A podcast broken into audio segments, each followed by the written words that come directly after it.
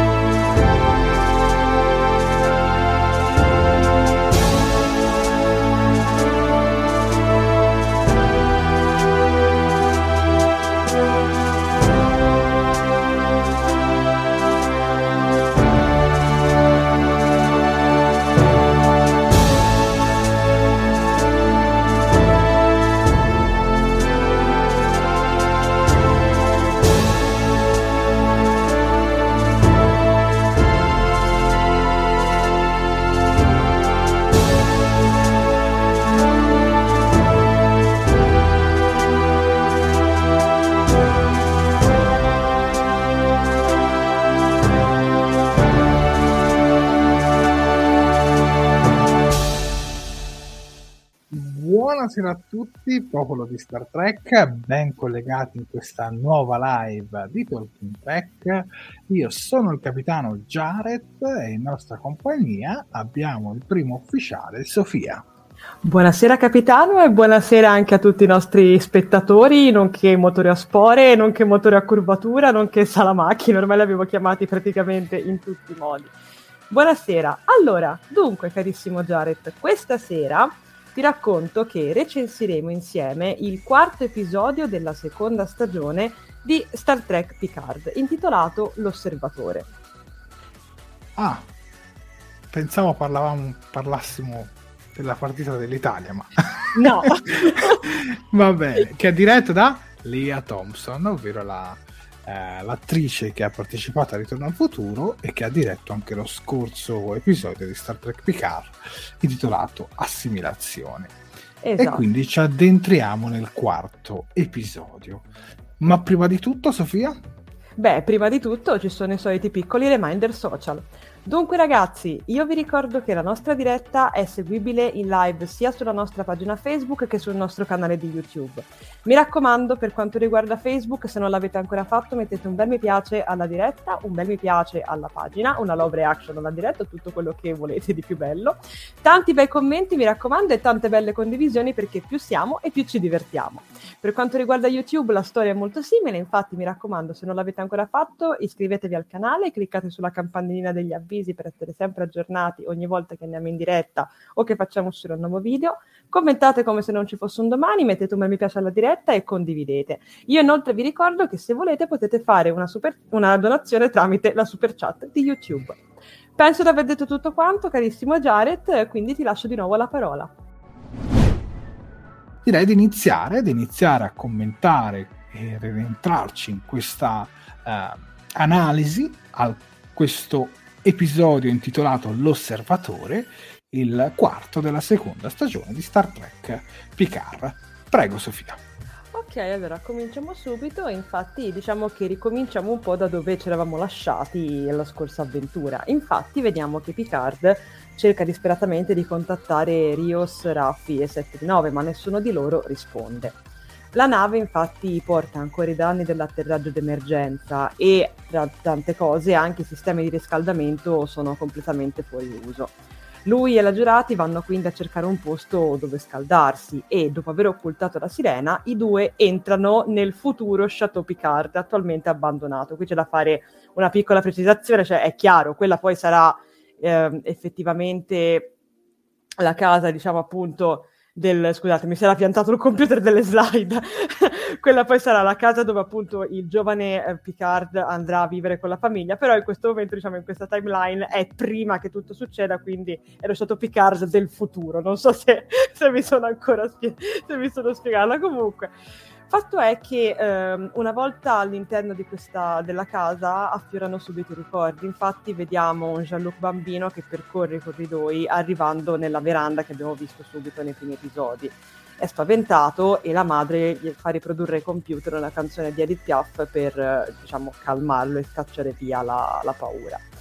Bisogna scoprire assolutamente cos'altro sa la regina Borg sulla spaccatura temporale e mentre parlano la Giurati tocca alcuni oggetti che hanno però qualcosa in comune, ovvero il numero 15. Infatti lei tocca un abaco e sposta 15 anelli, eh, estrae un volume dell'enciclopedia ed estrae proprio il numero 15 e tra l'altro quando chiede di, a, a Piccardo di bere qualcosa prende un pinot grigio del 1915. Uh, quindi questo vuol dire che la mente della dottoressa sta cercando di dire qualcosa, di comunicare qualcosa. L'atterraggio della sirena infatti è avvenuto il 12 aprile 2024 e, a quanto pare, la spaccatura temporale avverrà il 15. Mancano quindi solo tre giorni prima della frattura. Picard quindi andrà a cercare l'osservatore seguendo le coordinate dettate dalla regina Borg, mentre la Giurati rimarrà sulla nave per rimetterla in sesto. Uh, nel frattempo vediamo che Raffi e 7 di 9 arrivano alla clinica della dottoressa Teresa, punto da cui arrivava il segnale di Rios. Una delle infermiere spiega loro la situazione, ovvero che la clinica per un po' rimarrà ovviamente chiusa a, a seguito diciamo, dell'intervento della polizia. Teresa verrà rilasciata, mentre invece Rios verrà spedito oltre il confine. Quindi le due devono raggiungerlo prima che sia troppo tardi. E all'interno di tutto questo, soprattutto diciamo eh, ne- nella parte dedicata a Picard e alla Giurati, eh, abbiamo una citazione a The Next Generation, giusto? Correggimi se sbaglio, caro Jared.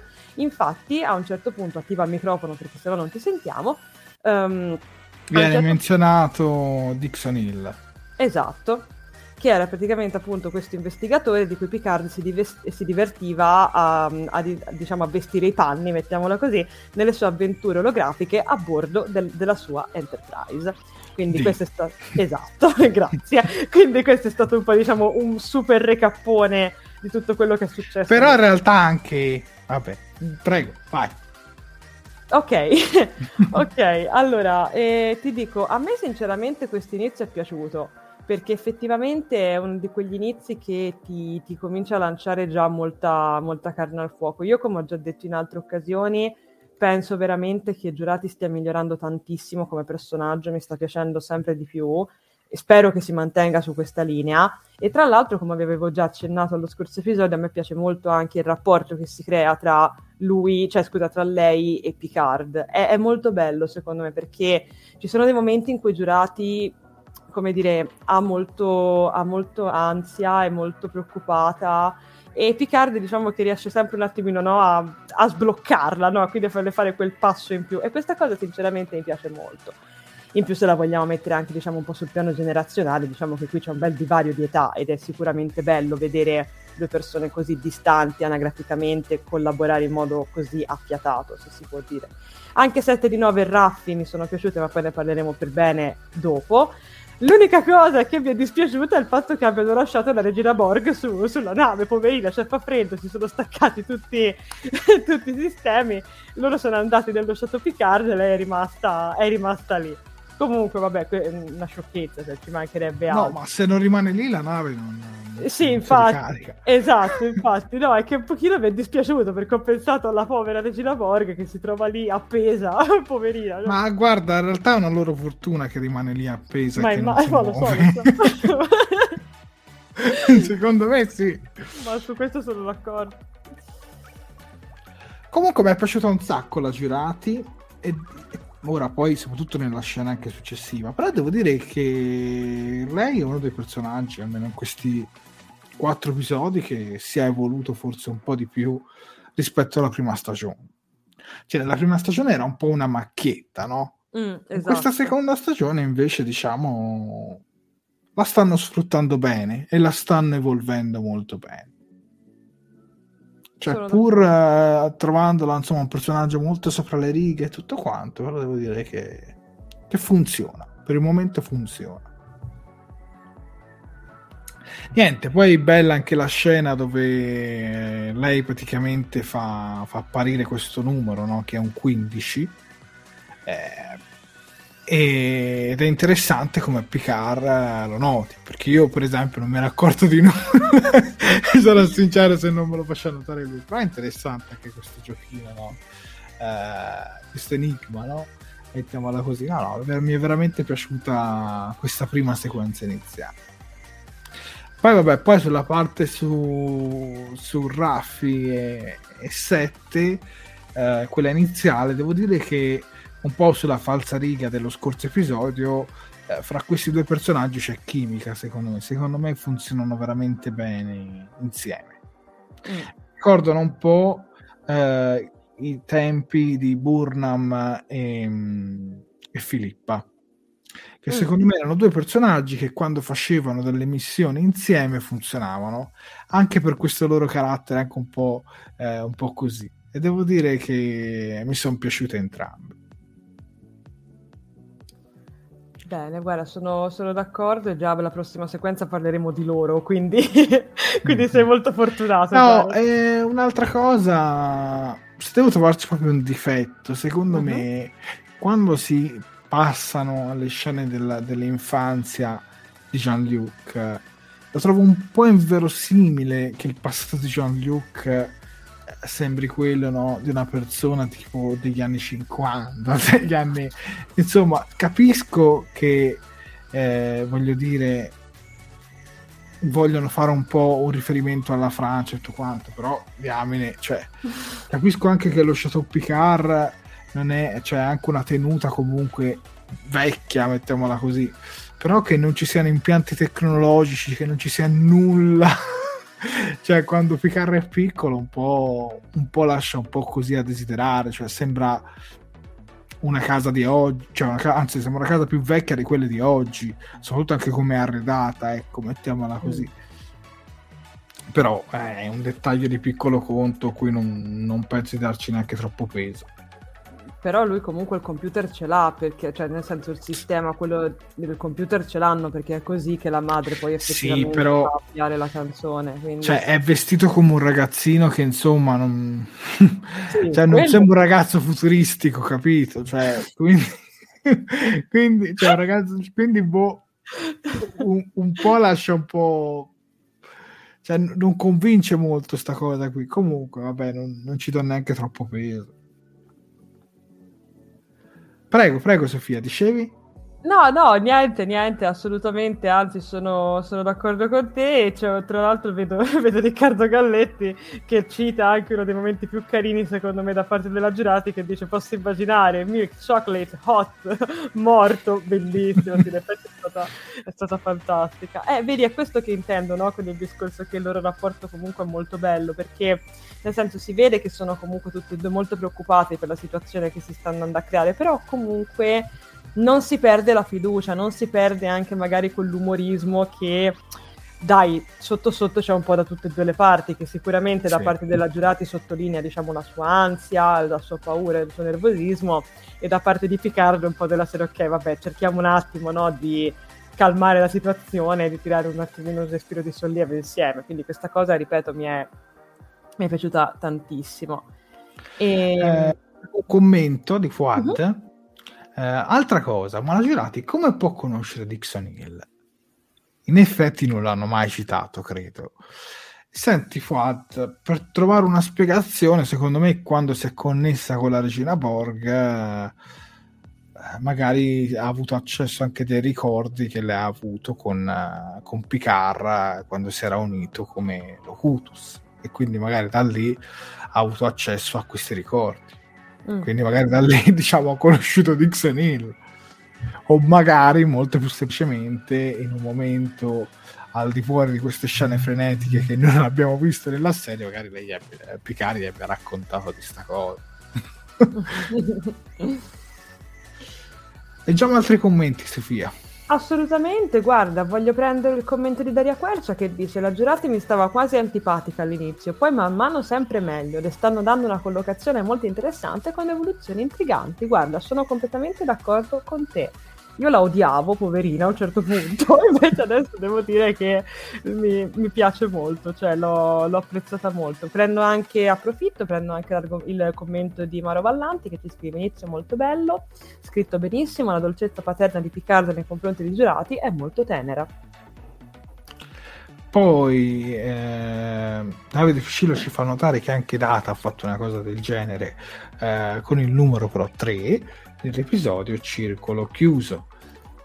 Poi la regina Borg è un caricabatterie o forse un power bank. Ma dai! Poi comunque grande la girati, la futura regina Borg, qualcuno ci dice. Eh beh. Eh. Chissà se poi magari è lei a mandare quella richiesta d'aiuto che vediamo nel primo episodio, magari un'altra lei venuta da eh, sarebbe bello, sarebbe interessante. Poi vediamo un altro paio di commenti.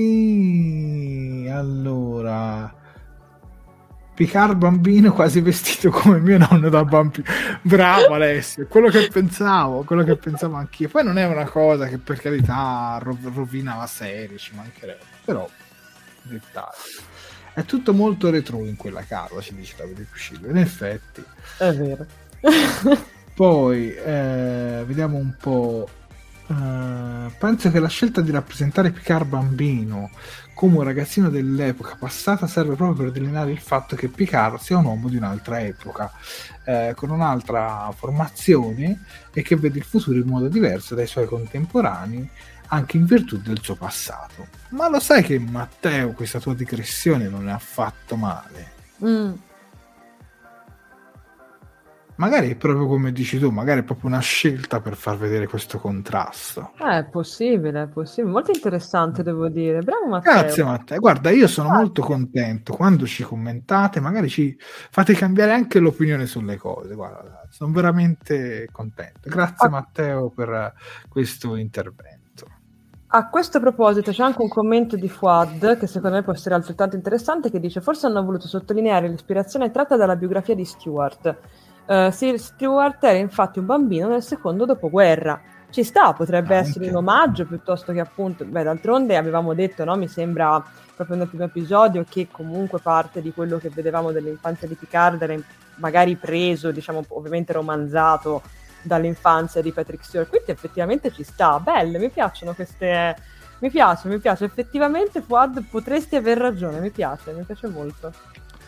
Poi Davide Fuscillo ci dice: Jared, per questo la regina Borga ha il viso coperto, per non farsi riconoscere. Eh, in effetti, io rimango sulla teoria che secondo me è la madre di Picard. Ok. però, però può essere anche la giurata, anzi, molto probabilmente la giurata. Poi vediamo altri commenti. Ma la girate un po' di influenza della regina Borga la sente e ne risente assolutamente. Poi qualcuno ci dice, tipo Alessio, ci dice: Vabbè, ma la giurata avrà visto The Next Generation. In effetti. Poi vediamo un altro paio. Vediamo un altro paio. Eh, tutta una questione di chimica, beh, c'è anche la canzone, quella di, quella, esatto. quella di Sanremo, uh, Dito nella piaga e, e, e, e, quella che cantava del Cobra, la rettore. Poi, eh, inizio bello, scritto benissimo, cioè, questo l'avevamo già letto, bene, direi che, che, con i commenti li abbiamo letti praticamente quasi tutti. Uh-huh. E quindi direi di passare già alla prossima sequenza. Oh, bene, qui passiamo subito all'azione con uh, Raffi e 7 di 9. Infatti, eh, le due si dirigono subito alla centrale di polizia di Los Angeles. Durante il viaggio in autobus, tra l'altro, vediamo che eh, Raffi si sente ancora in colpa per la morte di Ellor e tra l'altro sull'autobus vediamo anche una nostra vecchia conoscenza. Infatti ritroviamo il nostro fantastico punk che, ehm, che, vediamo appunto introdotto anzi in Star Trek 4, Rotta verso la Terra, che tra l'altro Spock appunto diciamo sottopone alla, come dire, alla stretta vulcaniana per fargli spegnere quel cavolo di coso cosiddetto, no? quelle colorite metafore. La cosa fantastica di questa scena è che lui a un certo punto si tocca il collo e infatti chiede scusa perché di, cioè, infatti lui quando, quando, viene poi diciamo fermato dalla, da, da Raffi arrabbiatissima che dice spegni quel, quell'affare insomma hai, hai finito Uh, lui si tocca proprio il collo e te lo come di oddio, va bene, sì, ok, ci sta. E tra l'altro cosa fa- l'altra cosa fantastica è che la canzone prima la, la, è, a parte che è la stessa, ma poi lui dice anche I still hate you all, quindi vi odio ancora, è bellissima sta cosa comunque. Comunque, tornando a noi, salutando il nostro amico Punk, che tra l'altro è interpretato da Kirk Thatcher, che Uh, diciamo che lui è, a quanto si sa, è uno scrittore, produttore, regista televisivo e cinematografico, regista anche di video internet e perfino scenografo, quindi è un poliglota. Però non è proprio un attore, no. ecco, così. No, Fatto però è che... Roba. Esatto, però mi piace questa cosa, mi piace molto questa cosa. Comunque, torniamo un attimino a noi, nostre, alle nostre due eroine.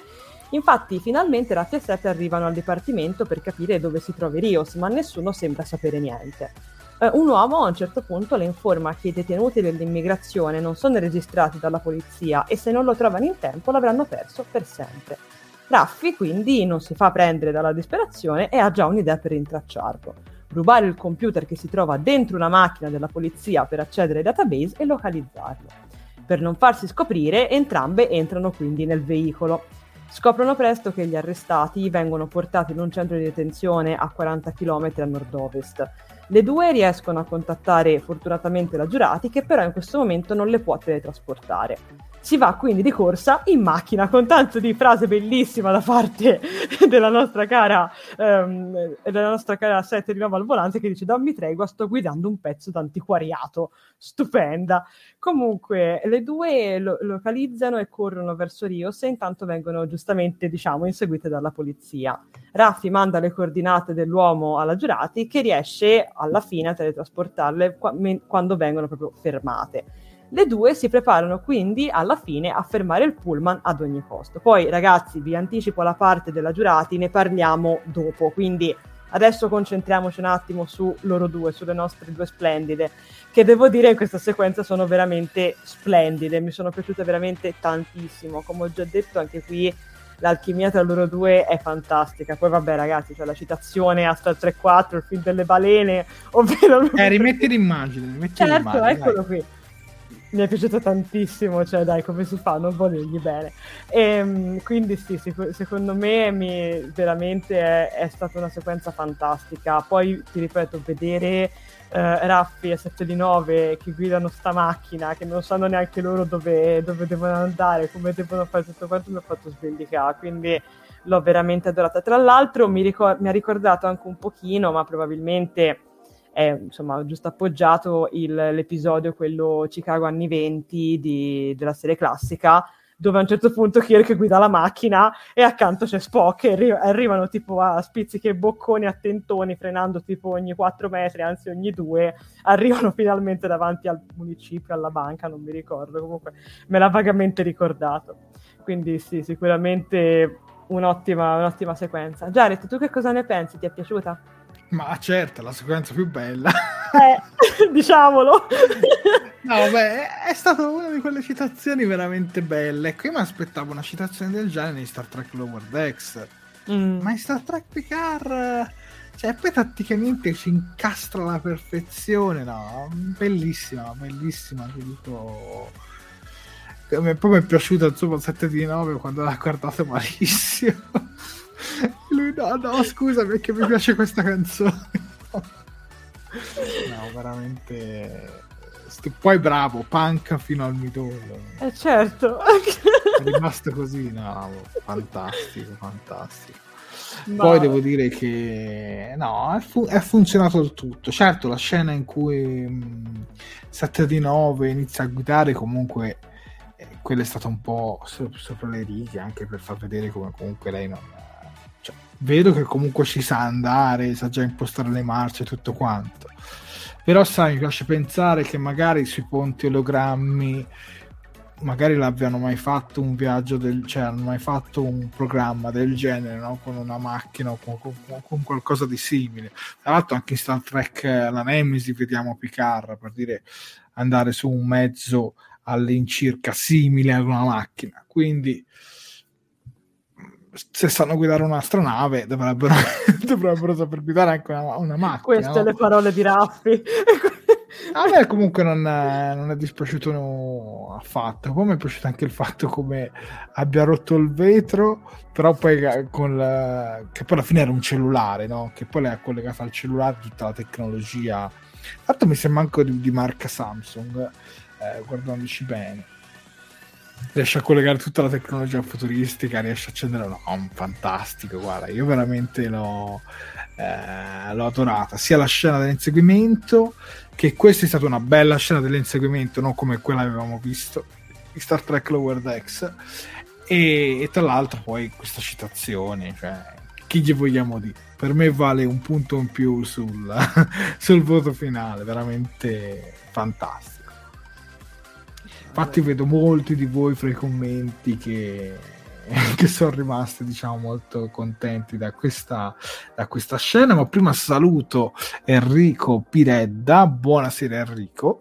E ragazzi passo per un salutino. Da poco ho terminato la quarta stagione di Discovery, di Discovery Um e mi sono rivisto Picard prima stagione metti gli occhi a cuore quindi gli deve essere piaciuto di più per cominciare il cammino della nuova stagione. Siete fortissimi. Grazie Riccardo.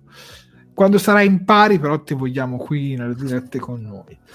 Poi, eh, bella la citazione al punk, linea temporale cambiata e quindi reazione diversa, eh, spegne e si scusa. Secondo me mh, mm, la linea temporale ancora non è stata alterata, perché comunque hanno circa tre giorni. Secondo me ci è rimasto talmente, è rimasto talmente scosso eh, dalla presa vulcanaria di Spock, ha detto ma quasi quasi, meglio non rischiare, questa scena l'ho già vista. Poi Riccardo Frasca, scena fantastica. Stefano Ancis, la citazione a Star Trek 4 è bellissima, una piccola perla. Eh, Davide Piscillo, grande, magnifica citazione. Eh, Claudio Polloni, il punk ha compreso la lezione.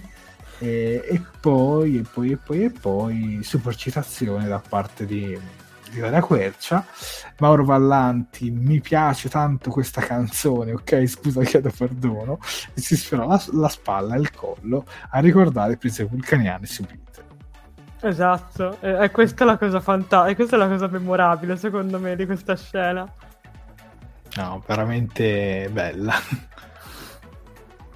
Sì, poi guarda, volevo prendere un attimo anche un commento eh, da parte di Stefano Ancis che ci dice la scena dell'inseguimento è fatta molto bene a parer mio, comprensibile, diverde- divertente e con dei bei botte risposte tra le due, molto cinematografica. Guarda, mi trovi completamente d'accordo, l'ho apprezzata veramente tanto, poi bellissimo appunto come, come Mauro Vallanti ci cita, credo che si chiami Frizione, sì, Frizione, questo però arriva dall'episodio di Chicago anni 20, me lo ricordo e mentre invece abbiamo il più, anche il più fresco, no, è rosso, stop, rosso è stop, rosso è stop, e abbiamo anche il giallo, che cosa significa Matteo accelera, cioè... Fantastico. Ah, che vuol dire giallo? Scusami, devi correre. Esatto, eh, grazie, grazie. Esatto. Ecco, bra- brava Raffi, lo dico anch'io quando, quando, sono in macchina, quando le macchine vedono il giallo e puntualmente si fermano. Ah, dai, sì, eh? è appena scattato, vai. Io sono son tranquilli che veramente fi- fino all'ultimo vuole rischiare di prendere il rosso, il giallo deve prendere in tutti i modi. Poi non so se voi siete più una 7 di 9 o magari più calmi come, come Raffi alla guida, ecco. Fatecelo sapere nella sezione dei commenti. Io sono più 7 di 9.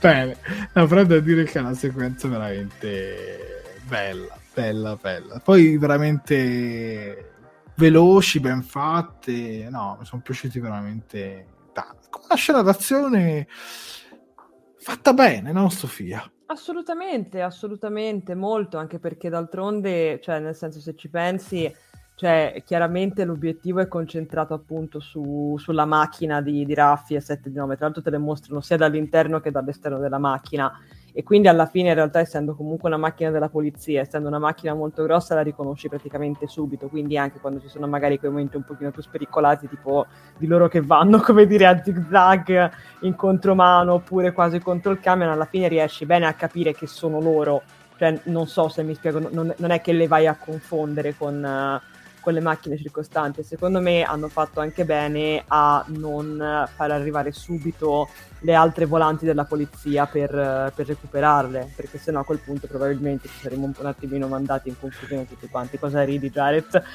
No, no, leggo per, rido per un commento di Corrado che ci dice Jared segnala la municipale. Attenzione, eh? Serrano d'occhio. Però non lo prendo mai il semaforo rosso, eh. ci riesco sempre a, ad entrare nel limite, ecco. Mettiamola così. Però qualche autovelox eh, è capitato. Chissà a chi verranno recapitate queste multe, magari che avrà preso. che avrà preso sicuramente la polizia perché la macchina era quella. Vabbè. Oddio. Bene, bene. Andiamo avanti con uh, la prossima sequenza. Eccoci qui, oh, parliamo del nostro povero Rios sono in gabbia praticamente. Infatti Rios e Teresa sono stati portati al centro di detenzione per immigrati e presto l'uomo capisce che que- quello che sarà alla fine il suo destino. Mentre cerca di difendere un altro detenuto, viene infatti mandato a terra con il taser senza pietà, tra l'altro dalla stessa guardia che lo ha arrestato e portato via eh, prima, quindi poveretto. Una volta ripreso parla con Teresa che gli racconta di come mai ha creato la clinica e della poca fiducia che ha maturato nelle autorità a causa dei comportamenti molto violenti che loro hanno, diciamo, con le persone immigrate, in questo caso comunque non eh, americane. Uh, la donna viene però rilasciata poco dopo. La guardia parla poi con Rios, pretendendo di sapere il suo nome e di avere anche una prova della sua cittadinanza. Rios, che ormai è stanco della situazione e che comunque è consapevole che l'uomo tanto non gli crederebbe, svuota il sacco, dichiarando di essere il capitano della USS Stargazer, di venire dal futuro e di essere bloccato da un passato primitivo uh, per correggere la linea temporale. Ovviamente la storia non regge e Rios viene caricato su un pullman diretto al confine. Quindi questa è un po', diciamo, un po la, la povera piccola parentesi de, di, di Rios che ti dirò la verità, mi è piaciuta, secondo me è durata anche troppo poco, speravo di vederlo un pochino di più sullo schermo perché mh, come, notare, come abbiamo fatto notare in tanti anche negli scorsi episodi, anche tu mi sembra Jared, alla fine io sono un personaggio secondo me molto interessante che sta avendo un ottimo sviluppo nel, suo, nel, corso di questa seconda stagione. Io penso che sia anche più carismatico rispetto a, alla prima stagione. E, e, mi dispiace che gli dedichino così poco tempo sullo schermo. Cioè, secondo me poteva avere più spazio, poteva essere insomma più interessante. Ovviamente diciamo che lui chiaramente un po' tutto il timer, cioè funziona bene perché appunto lui è un po' il timer che tiene tutti, come dire, con, con la fretta, perché chiaramente cioè, se Rios viene effettivamente portato dopo il confine è finita per tutti, cioè è chiaro se...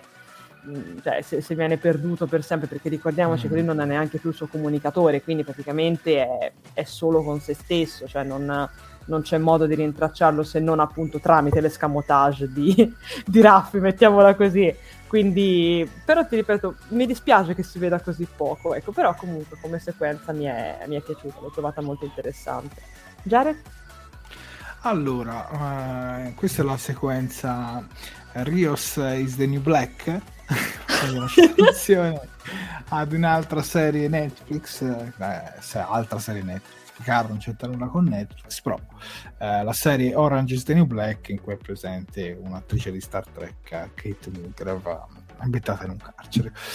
Eh, però dicevo, uh, mi è piaciuta molto questa sequenza, però secondo me è durata nei tempi giusti. Mm. Cioè, se fosse durata di più sarebbe stata noiosa, secondo okay. me. Cioè, secondo me è durata quanto avrebbe dovuto durare. Messa certo. proprio a me è piaciuta proprio per questo. Spero che la, la, la dottoressa che vediamo qui eh, la rivedremo ancora, secondo me sì. Cioè, spero che non sia soltanto una guest star solo per farlo finire in galera, ma spero che comunque la rivedremo anche più avanti. Allora, devo dire che il personaggio funziona, però io non, non ci vedo una grossa evoluzione. Nel senso, secondo me era anche un buon personaggio nella prima stagione. Mm. Qui eh, lo stanno evolvendo, è sui binari giusti, però secondo me quello che è cresciuto di più fra i nuovi per me è la Giurati. io confermo che secondo me è proprio la giurata. Su Elnor non posso dire nulla perché hanno già tagliato fuori, quindi mm, per me siamo ancora rimasti sullo stesso livello, però devo dire che Rios comunque funziona. Sì, sì, ma guarda, sono, sono d'accordo, te l'ho detto io.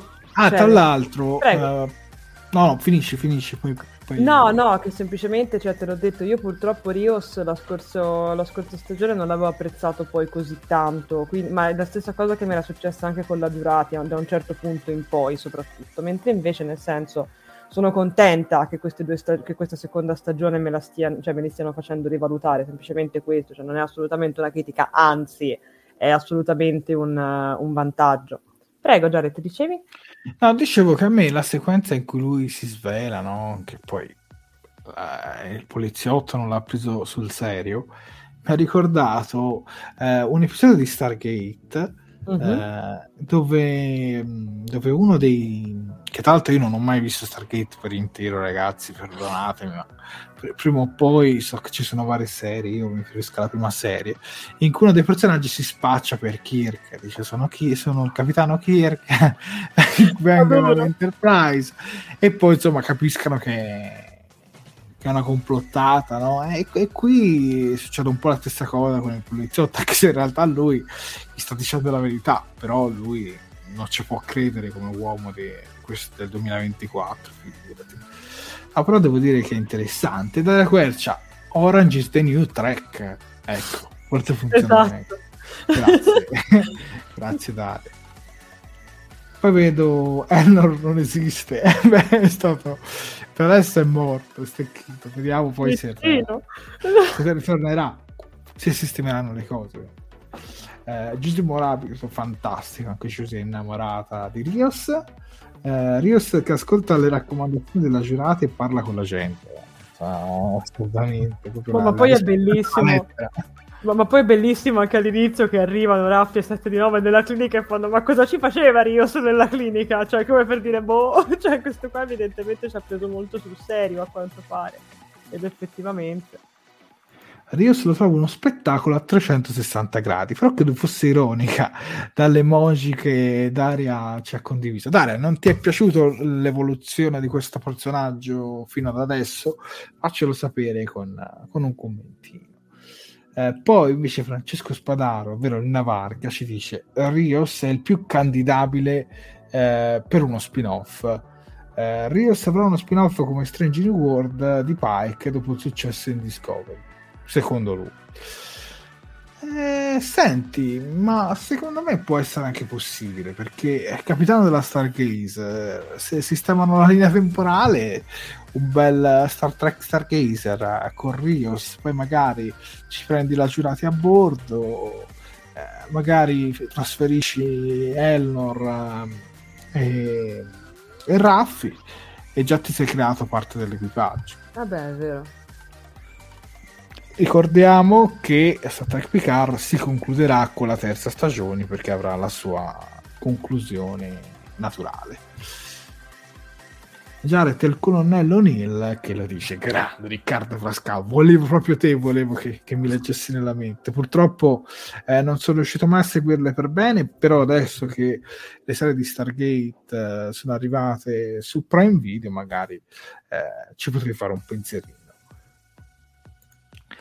eh, prego Sofia con altri commenti che sì, mi ha riflasciato. Abbiamo la risposta da parte di Daria che ci dice su Rios nulla di ironico, anzi avercene fascino da vendere. Ah. E eh beh, eh, insomma, non me la sento di darti del tutto torto, cara la mia Daria, questa seconda stagione lo sta confermando. Tra l'altro abbiamo uh, anche Giusimo Rabito che concorda diciamo, con le opinioni di tutti quanti col fatto che Agnes sta diventando più, sempre più interessante, ma ne parliamo per benino dopo. Tra pochissimo. Esatto. Esatto, e tra l'altro, tra l'altro abbiamo anche, come avevamo visto negli scorsi episodi, questi grandi riferimenti alla farfalla, abbiamo Corrado che ci fa notare che la clinica si chiama La Mariposa, la farfalla in lingua spagnola. Facile pensare la dottoressa abbia un ruolo centrale nella trama ed effettivamente Infatti. potrebbe avere senso. Mi piace. Che tra l'altro era anche pieno di... Esatto, eh, ma, infa- ma, infatti posso un, se posso tornare un secondo indietro, c'era un'immagine, mi sembra, No, non c'era un'immagine, ho sbagliato, perdonatemi, ero convinta di averla messa, ma evidentemente non l'ho fatto. Comunque si vedeva anche nel momento in cui arrivavano 7 di 9 raffi nella, nella clinica, si vedeva appunto la farfalla disegnata sulla porta. E... Mm. Saluto Stefano Tanci, buonasera Stefano. E poi Marcello Russo ci dice: Oddio, Pike aveva già una storia nel mondo Trek, Rios è nuovo sicuramente vero Marcello perché Pike ha partecipato eh, con un altro attore ovviamente con Jeffrey Hunter eh, nello storico episodio pilota respinto dalla NBC però poi è stato comunque reintegrato nel canon eh, con l'ammutinamento. Eh, però c'è da dire che comunque Rios è nuovo sì ma se avrà alle spalle tre stagioni di Star Trek Picard magari avrà un bel background già per farci una serie. Quindi eh. io eh, mi allineo con, con Francesco Spadano. Però non è detto, cioè non è detto, tutto dipenderà dagli ascolti, da quanto il pubblico eh, sarà innamorato di questo personaggio, insomma, vedremo. Eh, Star, Stargate eh, su Prime, serie di fantascienza imprescindibile, Jared è da guardare eh, sì, dare, appena avrò un po' di tempo, giuro che, che la recupererò.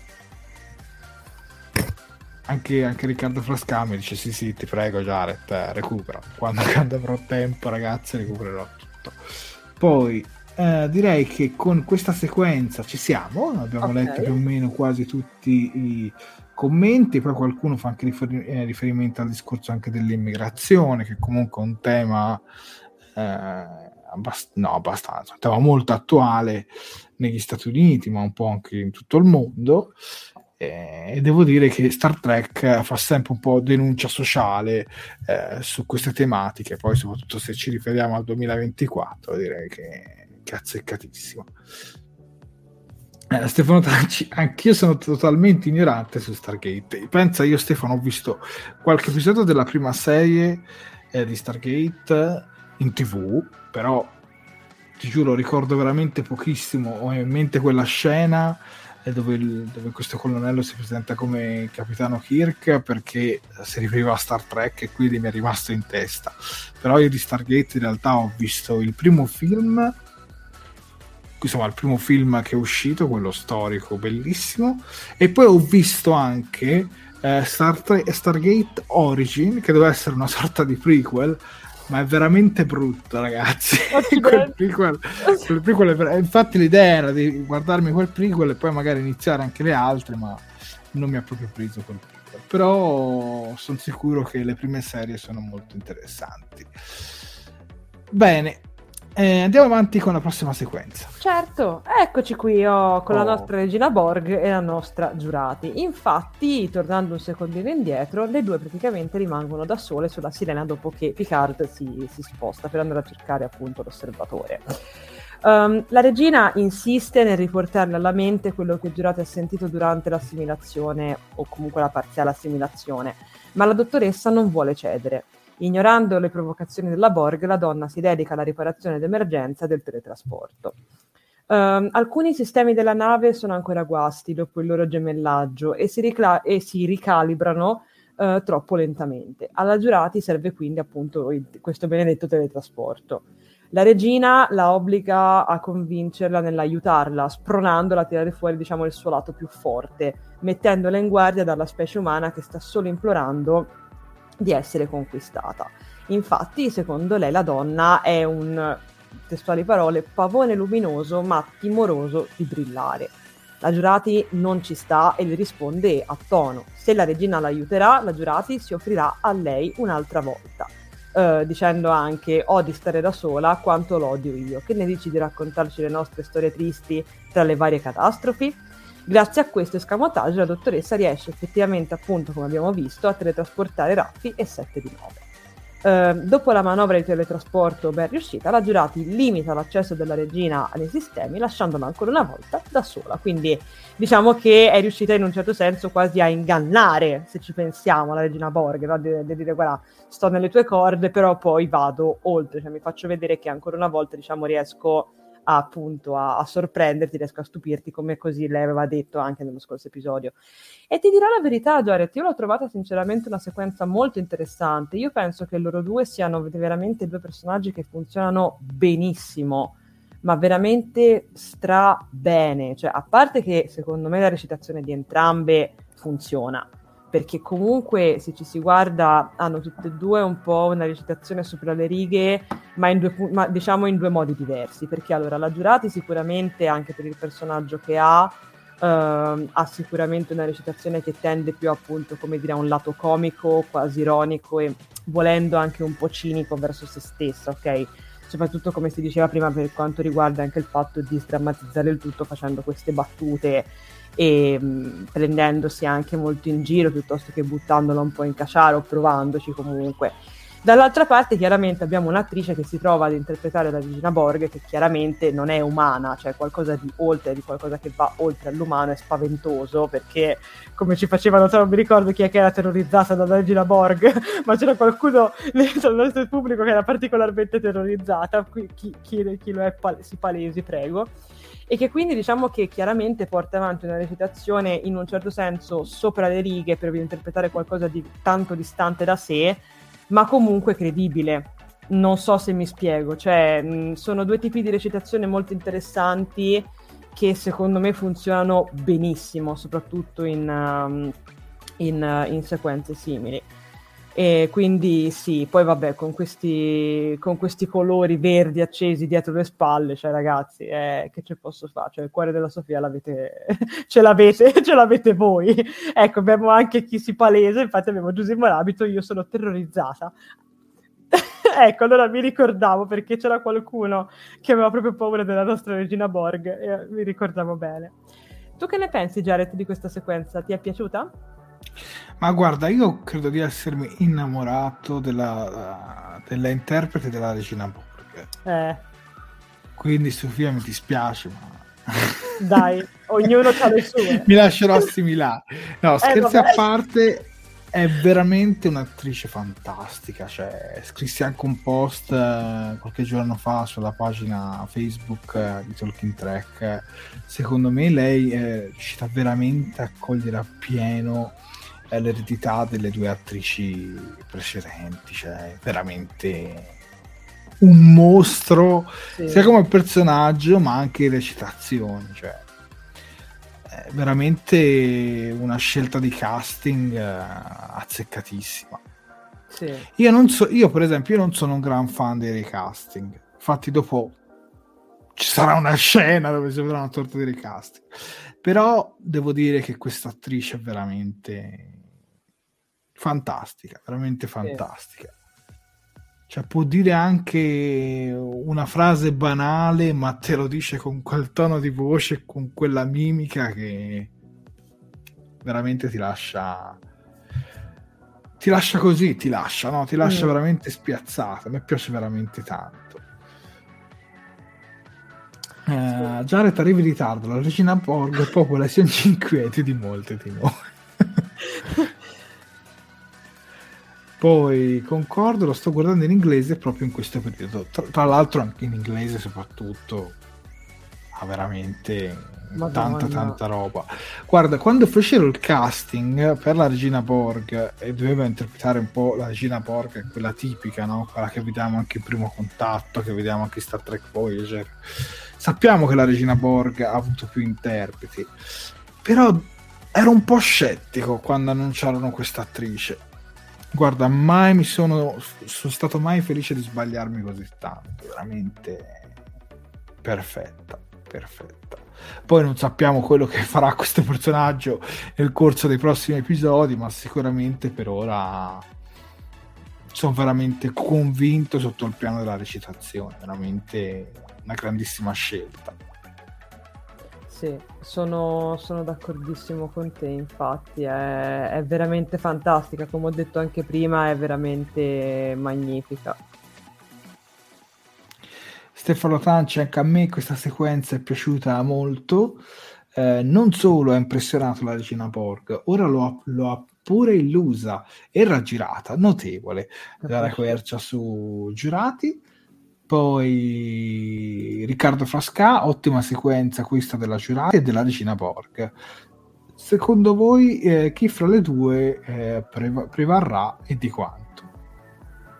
Ma guarda, io ho come un'impressione che la Girati lascerà Star Trek Picard alla fine de- della stagione perché verrà probabilmente assimilata dalla regina Borg però spero per lei che, che magari riuscirà a raggirarla fino alla fine sì, speriamo, speriamo. Tra l'altro, ecco, scusa se posso prendere un commento, Prego. abbiamo Stefano Antris che ci dice la regina è perfetta, insinua il dubbio, cerca di tentare la sua vittima in modo subdolo. Rivedo un po' della regina interpretata da, Lee, da Alice Cridge. In effetti è vero, ma, ma te l'ho detto, ma guarda, è fantastica, cioè funziona benissimo e appunto anche, anche cioè è per questo che il rapporto tra lei e la Giurati funziona così bene perché effettivamente la Giurati cioè, mh, può essere, secondo me, interpretato un po' come, poi, poi, poi non, non, vi annoio più, però secondo me può essere un pochino interpretato come il classico personaggio un po' stupidotto che diciamo tutti mm. lasciano indietro, perché se ci facciamo caso, alla fine, mi spiace dirlo, ma all'interno della prima stagione un pochino questo ci avevano fatto intuire, no? Cioè il personaggio... Vabbè, è comunque un'esperta di, di, di sì. Android, di tutta quella... Sì, però, ca- è, è, però capisci, però capisci, cioè diciamo che in un certo senso viene un pochino fatta vedere come ora non voglio usare un brutto termine, però come quello un po' sfigata che viene appunto lasciata indietro, mentre invece con la regina Borg, cioè ti fa capire che se lei vuole il mazzo te lo fa e anche tanto. E questa cosa è fantastica secondo me perché appunto come si diceva non solo prima è riuscita a stupirla ma adesso è riuscita anche pure diciamo appunto ad ingannarla per la seconda volta. Perché se ci pensiamo già nell'episodio precedente quando lei diciamo ha ottenuto le coordinate dell'osservatore l'ha come dire in un certo senso se ci pensiamo l'ha ingannata. Cioè ha diciamo mh, eh, approfittato del momento in cui la, la regina Borg era distratta, si è presa quello che voleva e poi l'ha utilizzato contro di lei. Cioè, fantastica questa cosa. Quindi, sì, sì, fantastica. Veramente, veramente. Ti dico, guarda, mi è piaciuto tantissimo questo, questo scambio. A me comunque non era dispiaciuta neanche Sus- Susanna Thompson, come si chiama? L'interprete quella di... Sì, Susanna Thompson, interprete di Voyager. Poi vabbè, Alice Cridge mi è piaciuta talmente tanto, ragazzi, che sono andata a vedere qualche anno fa un film horror su Hansel e Gretel solo perché nella locandina c'era scritto il suo nome. Aiuto! cioè, film visto a scatola chiusa solo perché c'era l'interprete della Gina Borg e quindi fa capire quanto sia un amante di questo personaggio ma anche delle sue interpreti. È giusto, è giustissimo eh, la Giurati assimilerà la regina Borg. Oddio, potrebbe essere un'alternativa, diventa lei la regina Borg, come qualcuno ci scriveva fra i commenti. Eh, Giurati di nuova regina Borg sarà lei quella comparsa alla prima puntata. Segnatevi le mie parole. No, no, può essere una teoria molto, molto valida.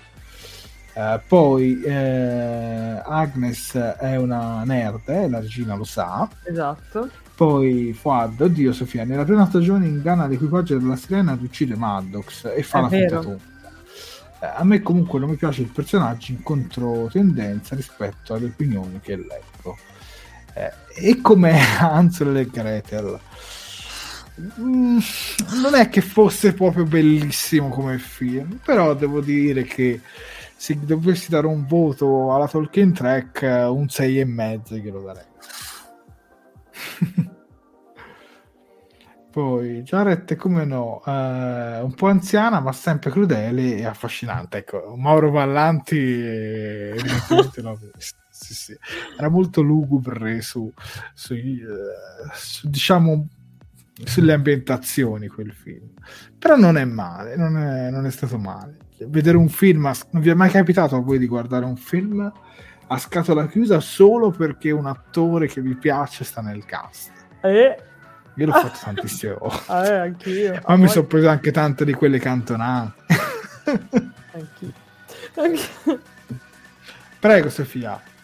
Ok, andiamo avanti con la prossima sequenza, Jared. Ah, volevo vedere se leggevi qualche commento. Ok. Ok, ok, ok. Allora, uh, aspetta, eh, perché mi ha un secondino refresciato, sono rimasta al commento di Moro Ballanti. Uh, allora, abbiamo Claudia Pollari che ci dice la Giurati non è nella flotta, è una scienziata prestata alla causa. Vero, mm, è, è, vero, è vero questa cosa, mm. questa cosa è verissima, sì. brava, mi hai fatto ricordare una cosa anche molto importante. E, ehm, e, Perché e, lei lavorava all'istituto Daystrom, insomma. Sì, dove... esatto, esatto, dove appunto lavorava sugli, su, comunque sugli Android o comunque Sì, su tutte le entità, entità eh, esatto, che poi vediamo anche in uh, Star Trek Lower Decks, quell'istituto. Mm. Comunque continuano le scommesse, infatti anche Giusy Morabito ci dice, già detto la settimana scorsa che Agnes sarà la Borg che assomiglierà la Stargazer, quindi vedi che devo dire che saprano le scommesse.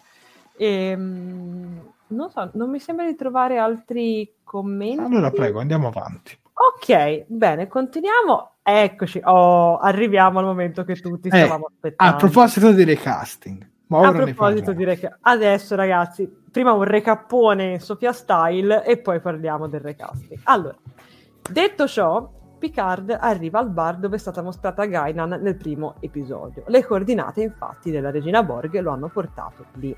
Ad accoglierlo però non è la Gainan che conosce, ma una versione molto più giovane d'aspetto che sta chiudendo per sempre il locale e dichiara fin da subito di non conoscerlo. Mentre cerca di illustrare la situazione e di chiederle aiuto, Jean-Luc la chiama Eloriana, Gainan a un certo punto quindi diciamo che si incuriosisce e vedendo la testardaggine di Picard si decide a, di lasciarlo parlare, ovviamente puntandogli anche un bel fucilazzo direttamente addosso senza troppe remore. L'uomo infatti sostiene che eh, il fatto che si siano trovati proprio lì, in quel momento, in quel luogo, a tre giorni da un disastro temporale, non è affatto un caso. Picard infatti le spiega di star cercando questo osservatore ed è inizialmente convinto che sia proprio lei anche se lei appunto non vuole ammetterlo. Gainan a questo punto confessa di essere disperata per la situazione che la Terra sta vivendo a causa degli uomini ed è pronta ad andarsene, ma Picard la dissuade, ripetendole delle parole che lei poi gli dirà nel futuro. Infatti gli dice il tempo non è un problema, non è, non è troppo tardi, il tempo non è un problema, sei tu. Sentire quelle frasi le causa una nausea temporale, ovvero un disturbo elauriano che avviene quando la linea del tempo viene modificata. Gainan è convinta che andandosene mh, da, dalla Terra starà meglio, ma Picard la corregge. La distanza non offre una protezione dal tempo, il torto va corretto e solo lei può aiutarlo. A questo punto Gainan è ancora piuttosto incredula su Jean-Luc, anche perché lui effettivamente non le ha ancora rivelato il suo nome per evitare di compromettere il suo percorso. La donna dichiara ancora una volta di non essere l'osservatore e di essere molto sfiduciata verso il futuro. Lei preme molto questo, cioè, su questo punto di vista. Picard cerca di convincerla ad aiutarlo. Il futuro può essere migliore se si evita la spaccatura temporale. Gainan continua a non starci finché lui non le confessa il suo nome e il fatto che 400 anni dopo saranno vecchi e cari amici. Solo a quel punto la donna effettivamente si convince e tra l'altro gli spiega anche no, qualcosa riguardo appunto questo osservatore. Infatti dice che quello che sta cercando è un ispettore, anche chiamato osservatore. Si tratta di entità sperse per la galassia incaricate di proteggere il destino di certi individui. Ehm, vedono loro stessi come degli angeli custodi e Picard potrà incontrarla, quindi da questo carpiamo anche un'informazione molto importante, ovvero che a questo punto l'osservatore sembrerebbe essere di sesso femminile eh, quindi potrà incontrarla faccia a faccia, ma deve essere schietto e non mentire, oppure verrà punito con la forza. Bene, il riassuntone della, della sequenza è finito e tra l'altro, appunto, come ha detto Jared, qua stiamo parlando anche, c'è stato anche effettivamente un, un recasting. Infatti, uh, Gainan è interpretata da, uh, dall'attrice Ito Aga- Agaiere, ok? Scusate la, la pessima pronuncia che io personalmente non conoscevo. Mm, non so se tu Jared l'avevi già sentita parlare di lei. No, personalmente no. Ok. Personalmente no. Nemmeno io, ti dirò la verità, anche se pare che abbia fatto... Cioè, però, però secondo me qui c'è qualcosa che...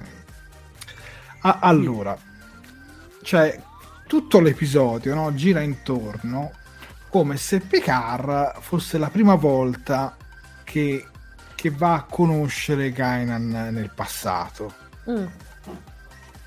Ma in realtà e Gainan non sembra una persona che faccia la finta tonta di non conoscerlo, perché in realtà loro due si sono già conosciuti nel passato.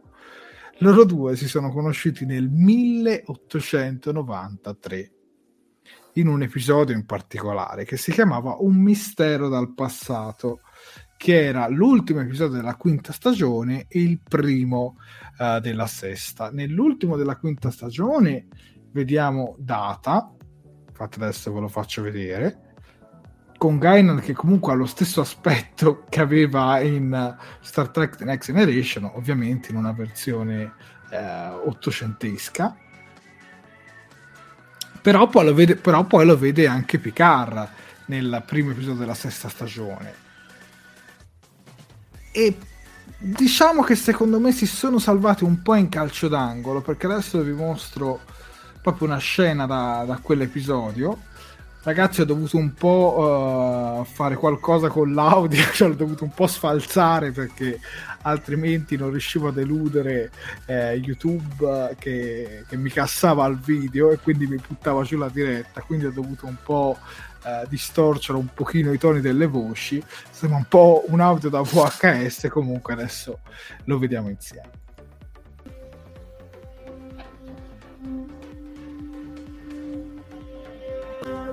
Lei mi conosce? Molto bene. Io la conosco. Non ancora. Ma mi conoscerà. Lei sa molte cose su di me. Le assicuro che in futuro la situazione si ribalterà. Diventeremo amici. Oh, sarà molto di più di un'amicizia. Oh, ma devo aspettare 500 anni. Mm. E quando ci incontreremo non le potrò raccontare che è successo, vero? No, perché per me non sarà ancora successo niente. Quindi, insomma, lei sono rimasti che quando si sarebbero rivisti lei avrebbe dovuto far finta di niente, mm. sostanzialmente il suo primo incontro all'epoca per Picard pensava sarebbe avvenuto sull'Enterprise D però dopo il 1893 eh, lei se lo trova davanti nel 2024 e quindi non se lo vede dopo 500 anni come dice nel video ma in realtà se lo vede diciamo dopo un centinaio di anni ecco mettiamola così quindi non lo so diciamo che si salva in calcio d'angolo perché perché dice eh, sostanzialmente che, che, non po- che, non possono parlarne, che lei deve far finta di nulla. Però in questo episodio lei non sembra una persona che conosce qualcuno e dice oddio devo stare zitta. Mm. Non ti dà quella impressione. No, ma... Mm, Capito? Quindi sta cosa a me non è che mi abbia proprio convinto tantissimo. Poi sull'attrice interprete, secondo me la somiglianza un po' c'è, un... cioè la somiglianza con Gainan c'è, però anche lì aveva una corporatura un po' diversa eh, rispetto a quella che vediamo qui. Cioè, mm. e soprattutto aveva comunque, vabbè, ci sta che comunque ti cambi il taglio dei capelli, perché comunque anche in The Next, in The Next Generation non è che sia proprio con quel taglio raccolti. Qui siamo al 2024, quindi si vestirà, insomma, userà gli usi e i costumi del 2024 però non è stata una scena che mi ha proprio convinto appieno, cioè la spiegazione può reggere perché comunque vediamo eh, nell'episodio mistero dal passato che i due sostanzialmente si promettono di non dirsi niente, però cioè, sembra quasi che dalle dinamiche dell'episodio questi due non si siano mai visti in passato. Mm. Quindi io non sono rimasto proprio con, convinto al 100%. Se posso Prego. dire la mia, guarda, allora ti dirò la verità. Allora, mh, mm, a me lei è piaciuta molto come a livello, diciamo, interpretativo. L'ho trovata comunque una buona attrice, nel senso mi è, mi è piaciuta. L'unica cosa che non mi è piaciuta di tutta questa sequenza, lasciando perdere appunto tutto quello che hai appena detto, su cui sinceramente concordo tutto quanto, è un po' il fatto che tutta questa sequenza mi ha saputo, soprattutto ad una seconda visione, un po' di ripetitiva Cioè, nel senso, alla fine, mh, no, cioè, non c'è secondo me all'interno di questa sequenza un'escalation di eventi. Cioè, perché magari tu dici, ok, mh, io non ti conosco o comunque faccio finta di non, di non conoscerti, tu mi conosci, cerca di farmi, cioè, cerca di farmi, di convincermi e andiamo avanti per quella strada. Il problema è che questa cosa qua a un certo punto torna indietro, perché appunto, cioè nel momento in cui poi lei lascia il bar, vanno a portare le cose, diciamo, ai poveri, lei fa tutto quel discorso sul futuro, fa per la seconda volta un discorso sul futuro della Terra, cioè appunto praticamente ripa- cioè, ridice delle cose che ha già detto prima. E io in questo senso, almeno per come l'ho interpretata io, poi magari ci sta che mi sbaglio ragazzi, però l'ho trovato un po' ripetitiva, cioè nel senso si poteva andare oltre. Poi per carità va benissimo che lei comunque abbia dei dubbi, sia comunque in un certo senso, cioè è molto bello il fatto che lei sia delusa in un certo senso ecco, dal comportamento degli esseri umani, dal modo in cui loro stanno utilizzando la terra, cioè questa cosa ci sta. Però ripeterla per due volte nella stessa sequenza, portarla avanti, cioè non lo so, mh, mm, non mi ha convinto del tutto, infatti purtroppo, mi spiace dirlo, questa è un po' la sequenza che mi ha convinto di meno, per mm, questo mm, non sono riuscita ad andare do- oltre il sette e mezzo, perché quando, ve lo posso dire in maniera sincera, quando io stavo diciamo prendendo un attimino gli appunti per fare mente locale su, sull'episodio, quando sono arrivato a questo punto ho detto, ah, ma io questa parte l'ho già vista. Poi effettivamente no, perché l'ho, l'ho, guardato e ho detto ok, no, questo è il momento dopo e mi sono resa conto che effettivamente stava succedendo altro, però non lo so, c'è un po' questa cosa di ripetizione che va avanti che mh, mm, non mi ha fatto particolarmente impazzire, ma de gustibus. Poi ti dico, in realtà per il resto non mi è dispiaciuto, cioè anche il fatto di... mi è piaciuto, allora assolutamente punto a favore per il cane, per la cagnona ecco, Luna. Quella, quella sì. Eh, lei proprio qui, dov'è Luna? Qui. Cioè, bellissima quindi sì assolutamente. Tra l'altro molto toccante la scena in cui lei diciamo la lascia a un suo amico. Sembrerebbe no? Perché effettivamente non la può più tenere sembra perché appunto se lei si è intenzionata ad andarsene e quindi la lascia ad un suo amico è stata effettivamente molto, molto toccante come scena. Però ti dico cioè tutto sommato non è brutta come sequenza solo che secondo me pecca un po' di questa ripetizione comunque cioè comunque Prego. dicevo, comunque vedo molti commenti contrastanti, però uh-huh. lo showrunner Terry Matalas ha confermato che a causa dell'alterazione temporale Picard e Gaina non si erano mai incontrati. Ok. A me però Terry Matalas che risponde un po' così mi ricorda un po' Chapon eh, quando si doveva arrampicare sugli specchi e, e rispondeva in modo secco per, per avere ragione sempre. Sono a me, non, a me non mi convince, cioè anche, anche Fuad dice perché Picard è mai tornato in quell'epoca, però poi rimane una scena comunque abbastanza confusa. Mm. Cioè, capisco il fatto, cioè, Giusimo Rabbit ci dice se ancora l'alterazione temporale deve avvenire, il passato non è stato toccato. Sì, però il passato dell'893, quello, quello c'è stato. Oh, non lo so, mm. la vedo una scena un po'. Diciamo a volte ce la mettono tutta proprio per andarsi a incasinare, eh, ragazzi.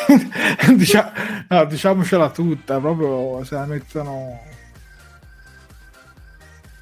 Non lo so, sì. non sono rimasto, cioè, diciamo, non sono rimasto convinto come avrei sperato quando, quando ho visto la location che Picard è arrivata alle coordinate, no? Uh-huh. E mhm. si vedeva il ten forward. Ho detto, vai, adesso c'è Gainan eh, però mh, mm, non ha avuto l'impatto che eh... speravo che avesse avuto, cioè non riuscito a fare quella breccia che speravo, almeno non con me. Poi ragazzi, se la scena vi è piaciuta, sono contentissimo per voi. Eh, no, guarda, sono, sono d'accordo con te, cioè nel senso, secondo me paradossalmente eh, sarebbe stato quasi più, ora senza nulla togliere all'attrice, eh, per carità di Dio, ripeto, sicuramente fatto... Che poi, cosa. scusami, che poi l'alterazione temporale avviene nel 2024, quindi sì. tutto quello che è successo prima non è stato alterato, cioè mancano tre giorni, come, cioè non è stato cancellato, eh, capito? Eh, infatti, capito? Cioè... Almeno secondo me, poi sai, ci sono varie letture dei viaggi nel tempo, cioè non è detto che siano tutti come Ritorno al futuro, quindi boh. No, certo. Non lo so, vedo, vedo, che anche nei commenti, insomma, siamo tutti. Cioè, cioè, le opinioni. No, c'è sono... molta discussione tra, tra, chi la vede in un modo e chi la vede in un altro. Sicuramente si esprime tanto amore nei confronti di Luna e questa è una cosa giustissima. Però, appunto, avete visto sì, la batteria iniziale che prende Picard al bar? Infatti, ve l'ho anche messa nelle immagini, sono stata brava. che tra l'altro, se vi ricordate, è la stessa con cui tra l'altro Gainan e Picard brindano, diciamo, nel primo, nel primo episodio, quando, quando, li vediamo che bevono. È, è lei, è ed è anche quella che, che il dottor McCoy aveva, mi sembra, ne, nel suo ufficio lì sull'Enterprise, o comunque era molto simile. Ma la scena del bus del tizio ascolta la musica alta, lo stesso con... Uh, sì, è lo stesso del film Corrotta verso la Terra. Se puoi mostrare velocemente le immagini, Sofia, sì, guarda, facciamo recupero... vedere il confronto. Eccoci qui. Abbasso un attimo il tuo commento, Diego, così puoi vedere che sono proprio eh, lo stesso attore. Aveva ragione eh, Genui, i paradossi temporali fanno venire il mal di testa, assolutamente. è vero, è verissimo. sì, sì. Vabbè, l'unica cosa che comunque tira un po' sul morale è che lei comunque non è l'osservatore. Mm, esatto. Non, cioè, non si incentrerà tutto su di lei, sulla giovane Gaina e quindi è un, è un, piccolo diciamo dettaglio che non convince appieno ma poi si supera cioè non è una cosa che, che va a rovinare la continuity nel caso mm. quindi per me l'hanno sceneggiato in modo da non farla aiutare subito e forse ci sta che lei non si ricorda di, di un fatto comunque accaduto eh, più di 150 anni prima Poi Jared nel 1800 ci va Picarra della federazione. Se la linea temporale è cambiata non ci saranno mai incontrati. Eh, lo, lo, capisco il discorso, però... Quando si crea... Allora, mi viene da fare come Doc Ritorno al futuro quando fa la striscia sulla lavagna. Allora, scusatemi, eh, ma quando si crea una, diciamo, un segmento in cui la linea temporale si altera, il passato però è quello. Cioè, come il 1955 di Ritorno al futuro. Il passato rimane comunque così. Cioè, quello che fa uh, Martin McFly quando va in Ritorno al futuro 1 comunque rimane, anche se il Ritorno al futuro 2, la linea temporale futura è stata alterata. E quando lui torna indietro nel 1955, lui deve stare attento a non scontrarsi con se stesso. E quindi tutto quello che ha fatto prima, cioè sostanzialmente comunque rimane anche se lui poi parte da una, da una linea temporale alterata.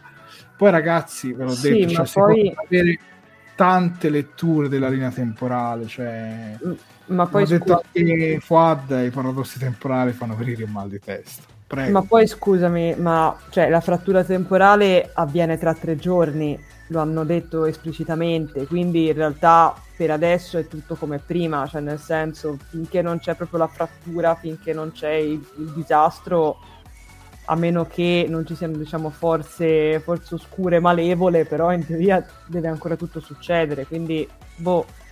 Mm.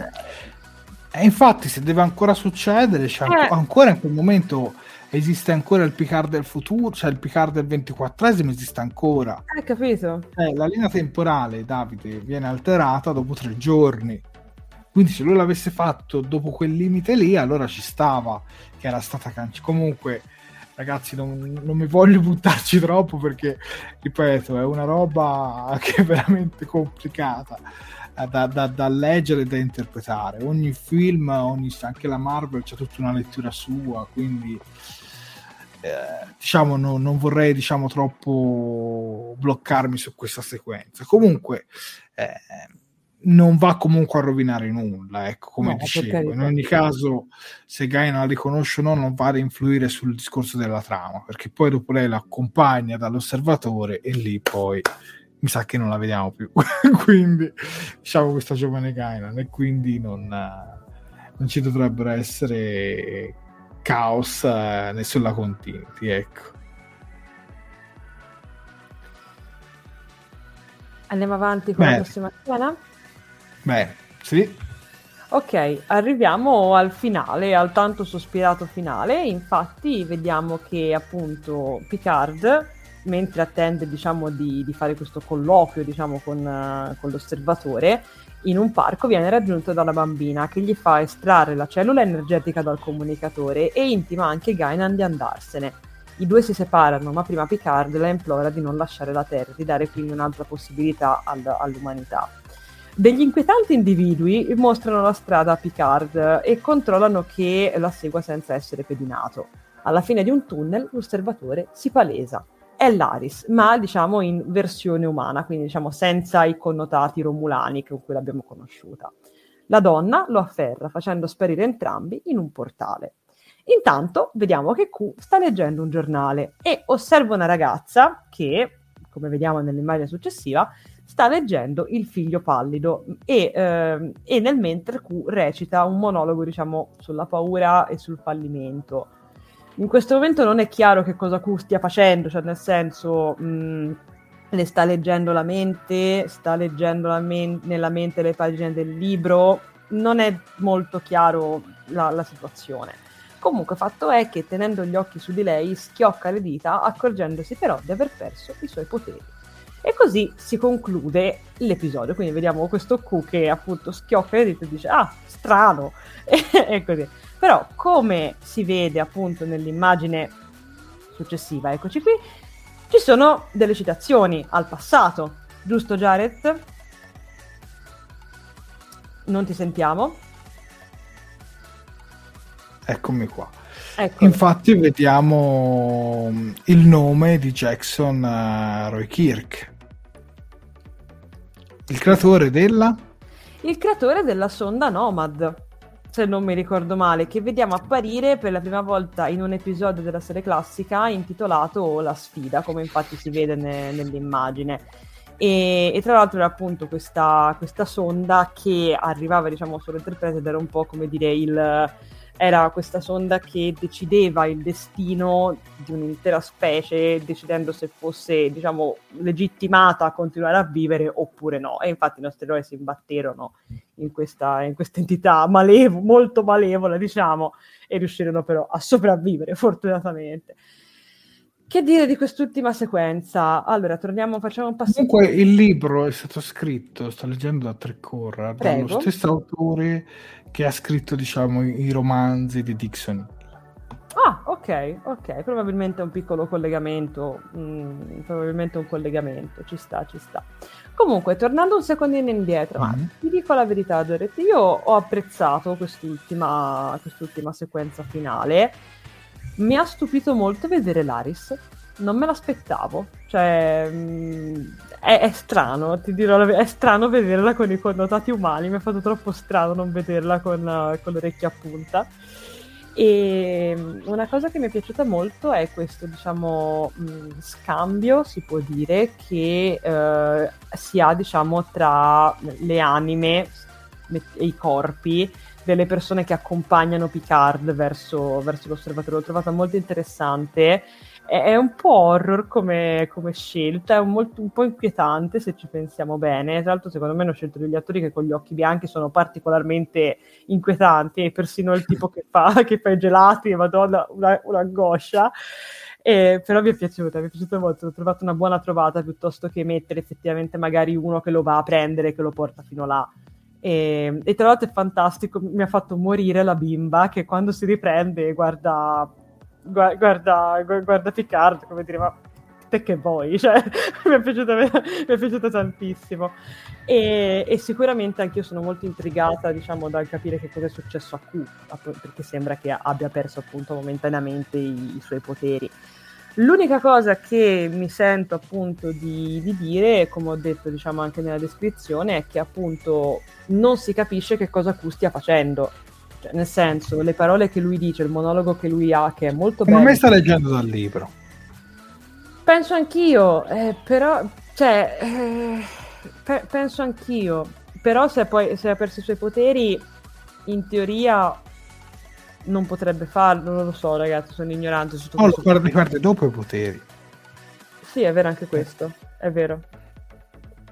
È vero, rag- su, su, questo hai ragione. Effettivamente si spiegherebbe, diciamo, anche le, come dire, le espressioni della ragazza che effettivamente va, seguono molto le parole di, di Kue, che alla fine, tra l'altro, fantastica, si mette a ridere, cioè meravigliosa. Quindi sì, nel complesso secondo me è stato un, un buon finale, cioè non, mi ha lasciato con la curiosità. Ecco, non so Jared tu che cosa ne pensi. Ma secondo me sicuramente c'è più, di più dietro. Secondo me quella non è veramente l'Eris. Mm. Cioè, sicuramente dietro c'è qualcos'altro. Eh, Secondo me l'hanno utilizzato un po' come volto familiare, non lo so, ma... mm. Comunque sulla divisa di Picard c'è anche una scritta tipo Europa, forse, boh, forse una nave, non lo so. Su quella di Q? Mm. Sì, su quella di Q, non su quella di Picard, scusami. Eh, l'Europa sì, diciamo, è... è... una sequenza molto enigmatica. Mm. Non lo so, cioè veramente qui, qui non so cosa aspettarmi a dirla tutta. Uh-huh. Ti lascia spiazzato, ecco. Ti... Sì. Poi Q che perde i poteri l'abbiamo già visto varie volte nelle varie serie, no? quando il continuum decideva di, di, starca- di staccargli la spina sostanzialmente.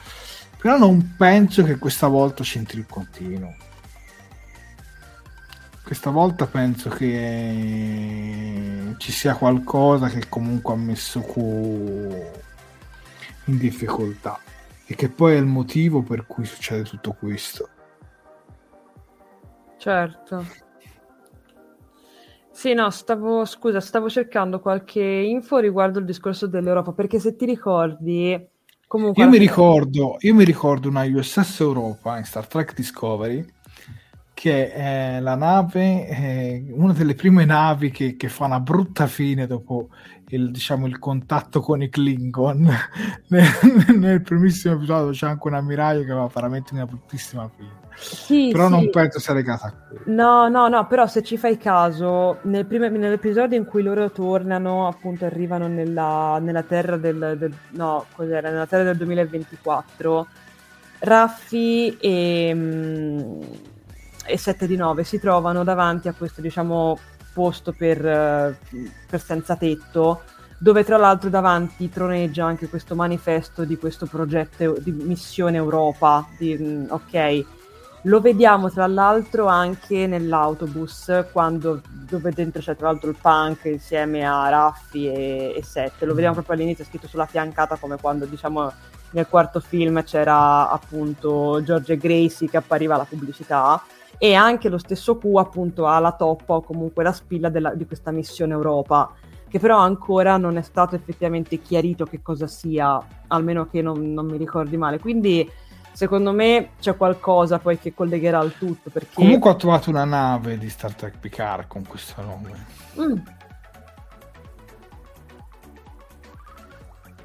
Che sicuramente vediamo negli episodi quello dove c'è il contatto con l'anomalia. Mm. Non so, comunque l'effetto speciale no? che dove teletrasportano via uh, Picard non mi ha fatto impazzire. Sinceramente, a livello, a, a, a livello, di qualità visiva non mi ha fatto impazzire, ma secondo me anche quella è, deve essere una qualche citazione. Eh, Daria Quercia, brava Sofia, mi sa che sei sulla pista giusta. Ma anche perché ce lo fanno vedere da due episodi ormai. Cioè, è il secondo mm-hmm. episodio che ci fanno vedere questa missione Europa. Cioè, secondo me c'entra qualcosa, ci deve essere qualcosa di in mezzo, ecco. Poi non so, ma magari mi sbaglio, eh. No, cioè, ma può essere benissimo come dici tu. Qui spiazzato si meraviglia. E se fosse ammalato come dice Picard, secondo me Riccardo sì, c'è qualcosa sotto del genere. Possibile. L'Eris potrebbe essere sempre stato una custode eh, lo, lo, sarà eh, stando vicino a Picard nel XXIV secolo, nel 2024, chissà. Poi la missione Europa del 2024 c'entra direttamente la ragazza. Eh, questo Q mi sembra più vecchio di come l'avevamo lasciato, però sinceramente non ci ho fatto caso. E, ehm, si era visto una missione spaziale che partirà fra tre giorni. È vero sul giornale? Sì, è vero, è vero. Mm, è e vero. infatti abbiamo anche Stefano Ancis che ci dice: Q mi pare che parlasse di lancio. Possibile che Europa fosse il nome di un qualche progetto che andrà a cambiare il futuro. Potrebbe essere, potrebbe, potrebbe essere, insomma. Che io mi aspettavo il personaggio, quello di Brent Spiner, che fosse. Anch'io! Anch'io. Perché se mi elimini la pista Gainan, cioè... Eh. Non lo so, non è che sono rimasto deluso dall'Eris, però c'è qualcosa che secondo me dietro ancora non sappiamo. Cioè, usando un po' una frase molto banale di tutti i romanzi gialli, il mistero si infittisce. Cioè è comunque bello non sapere, ecco, cioè è comunque un qualcosa che sicuramente, ecco, se avrebbero tirato per le lunghe il discorso dell'osservatore, una certa ti saresti anche stancato, invece averlo sì. già... Il segnale del teletrasporto a me sembra quello di Gary Seven, ci dice Riccardo Frasca. Me lo dovrei rivedere Riccardo, poi magari ti do una conferma. Beh, comunque eh, non mi è dispiaciuto comunque come finale e sicuramente quelle persone con gli occhi ribaltati, bianchi, come, erano sicuramente molto molto inquietanti. Madonna. Ma poi soprattutto quello che fa tipo il segno come dire devi andare di là, poi, poi va sotto quella e quell'altro gira, madonna. Io, no, vero che ansia. Ma davvero. Eh, lo possiamo dire che questa stagione di Picard brilla per carisma, bravura e bellezza del casting femminile. Orla Brady, Jerry Ryan, Annie Wilshing, dall'altro Orla Brady ha 60 primavere, Minchino a tanta avvenente eleganza e splendore. Eh sì, devo dire che c'è tanta qualità. Assolutamente. Sì, è quello di Gary Seven, dice anche Davide Piscillo. Eh, la ragazza e l'importanza della missione Europa e la relazione con Picard vengono già menzionate nel primo episodio, ma lo capiamo adesso. Mm. Mm. Terribili li segnerò stanotte insieme alla regina porca. Dai, giusto. no! È un episodio sicuramente migliore di quello di Enterprise che vede i protagonisti all'inizio del XXI secolo nell'ambito della guerra fredda temporale. Beh, comunque, io direi che siamo a un'ora e 46 minuti di diretta e quindi direi che ci avviciniamo verso la chiusura, Sofia. Eh sì, eh sì, esattamente, esattamente. Infatti, come sempre, io vi faccio i soliti, diciamo, reminder social. Dunque, ragazzi, io vi ricordo che la diretta è seguibile sia sul nostro canale di YouTube che sulla nostra pagina Facebook. Mi raccomando, se non l'avete ancora fatto, iscrivetevi al canale, cliccate sulla campanellina per essere sempre aggiornati ogni volta che andiamo in diretta o che facciamo uscire un nuovo video. Mettete un bel mi piace alla diretta, anzi al video della diretta, e commentate così ci diamo la buonanotte e soprattutto condividete perché più siamo e più ci divertiamo. Per quanto riguarda Facebook il discorso è molto simile, anche lì mi raccomando un bel mi piace alla live, un bel mi piace alla pagina, tanti bei commenti per darci la buonanotte e tante belle condivisioni perché anche lì più siamo e più ci divertiamo facciamo. Io vi ricordo che comunque eh, Facebook e YouTube non sono i nostri unici canali social, infatti abbiamo anche altri come per esempio il canale Telegram, la pagina Instagram, il sito che è perennemente aggiornato con notizie riguardanti il mondo Trek e poi soprattutto abbiamo anche la, il, il profilo Patreon.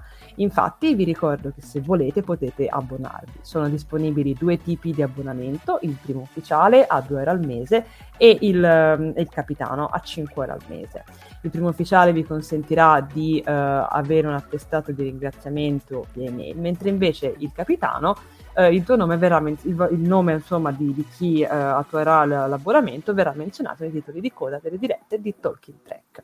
Io vi ricordo che eh, queste donazioni, così come anche le donazioni sulla super chat di YouTube, non sono assolutamente una forma di lucro nei confronti del franchise di Star Trek o sono solamente un piccolo diciamo, aiuto verso di noi oppure un, diciamo, un piccolo modo per, per, farci capire che ci apprezzate insomma. Ma comunque ad ogni modo insomma penso di aver detto tutto caro Jared perdonatemi sono un pochino cotta.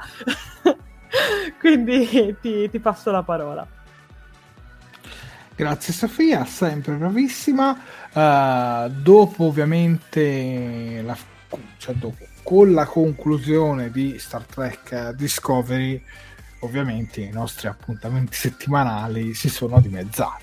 Esatto. Perché, perché eh, come possiamo vedere, eh, adesso abbiamo soltanto una, un episodio da recensire ogni settimana e quindi ci rivedremo venerdì prossimo con il quinto episodio. Quindi venerdì prossimo arriveremo alla metà effettiva di questa uh, seconda stagione, quindi già potremo fare, diciamo, un mezzo bilancio, ecco, messa così. Eh, però non, non, escludiamo magari qualche live estemporanea, magari nelle prossime settimane.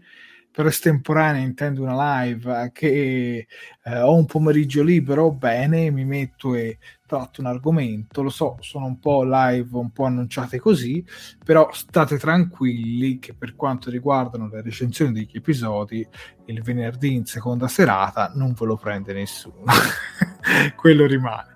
Quando poi arriverà Strange New World e come sarà anche distribuito, beh, lì ci dovremo fare un piccolo ragionamento perché se il primo episodio di Star Trek uh, Strange New World combacerà con il primo di Picard o facciamo una diretta un giorno e l'altra il giorno dopo, oppure le faremo tutte e due insieme come abbiamo fatto all'inizio con, con Discovery e Picard. Francesco Spadaro, puntata pertur- perturbante, prima prelevano Pinot presso posto pericolante, poi pilota peloso passa periodo poco piacevole presso Frigione bellissime tutte queste pilota peloso, pilota peloso poi Picard pre- perviene presso pub per parlare proficuamente. Poi potente personaggio passa per pirla perché perde poteri. Fantastico. Tutte EP fantastico Francesco No, devo dire che comunque sono contento e sono soddisfatto di questo percorso di, di Star Trek Picard sino ad ora Vediamo la prossima settimana, insomma, adentrandoci verso la metà, a che cosa andiamo incontro, perché sicuramente mm. penso che dobbiamo iniziare a scoprire no, quello che c'è veramente dietro a questa alterazione. Come dici esatto. tu, magari c'è questo discorso di, di questa Europa. Vediamo, vediamo, non ci resta che attendere altri sei giorni perché è già scattata la, la, la, mezzanotte. Enrico ci dice: Forse venerdì prossimo riuscirò a mettermi in pari con la seconda stagione di Star Trek Picard. Dai, che ti aspettiamo. Oh, dai. Alessio Martin Picard salva il disastro Discovery per me. Eh, ma sai, alla fine la, la quarta stagione di Discovery ha deluso anche me. Però leggevo molto in giro sui vari gruppi, compresi i nostri, eh, che la serie è a rischio cancellazione. Mi sento un po' di smentirle queste voci perché comunque se mi baso sui dati, i dati dicono l'opposto. Cioè, Star Trek Discovery, per quanto non, non abbia compiaciuto eh, me e molti di voi, comunque in termini di numeri è andato bene. Su, su, Paramount ha avuto il miglior debutto da quando la piattaforma si chiama Paramount Plus. Su Pluto TV gli hanno dedicato un canale eh, dove trasmetteranno repliche a rotazione 24 ore su 24. Se la serie non fosse stato un successo, difficilmente l'avrebbero fatta. Poi ai tempi in cui c'era Netflix si vedeva comunque eh, entrare tutte e 13 le settimane in top 10 mm. dei contenuti più visti. Quindi si può dire che eh, in termini di ascolti, secondo me non ha mai sofferto. Ecco, Star Trek Discovery. Concordo. Star Trek Picard eh, ho visto da, da Amazon eh, che anche adesso Amazon ha inserito la sua grafica con la top 10 e anche Star Trek Picard diciamo, è entrato nella top 10 eh, settimanale dei contenuti più visti sulla piattaforma quindi è anche un po' bello no? vedere Star Trek che riesce a, a fronteggiare serie sicuramente molto più, più popolari e più mainstream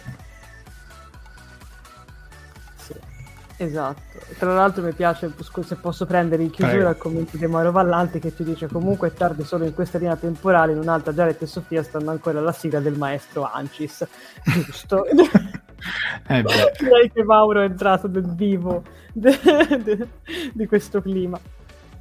Comunque guarda, sto leggendo adesso e Star Trek Picard è sesto in classifica fra i contenuti più visti su uh-huh. Amazon Prime Video davanti c'ha Upload, eh, un'altra serie di Amazon Prime Video, tra l'altro molto carina, anche se io non ho apprezzato molto eh, la seconda stagione quanto la prima. Però questa è un'altra serie e forse per stasera abbiamo già dato. Direi che è tutto, quindi appuntamento a venerdì prossimo, penso allo stesso orario, sempre in seconda serata, con il quinto episodio. Bene, Buonanotte a tutti. Buonanotte.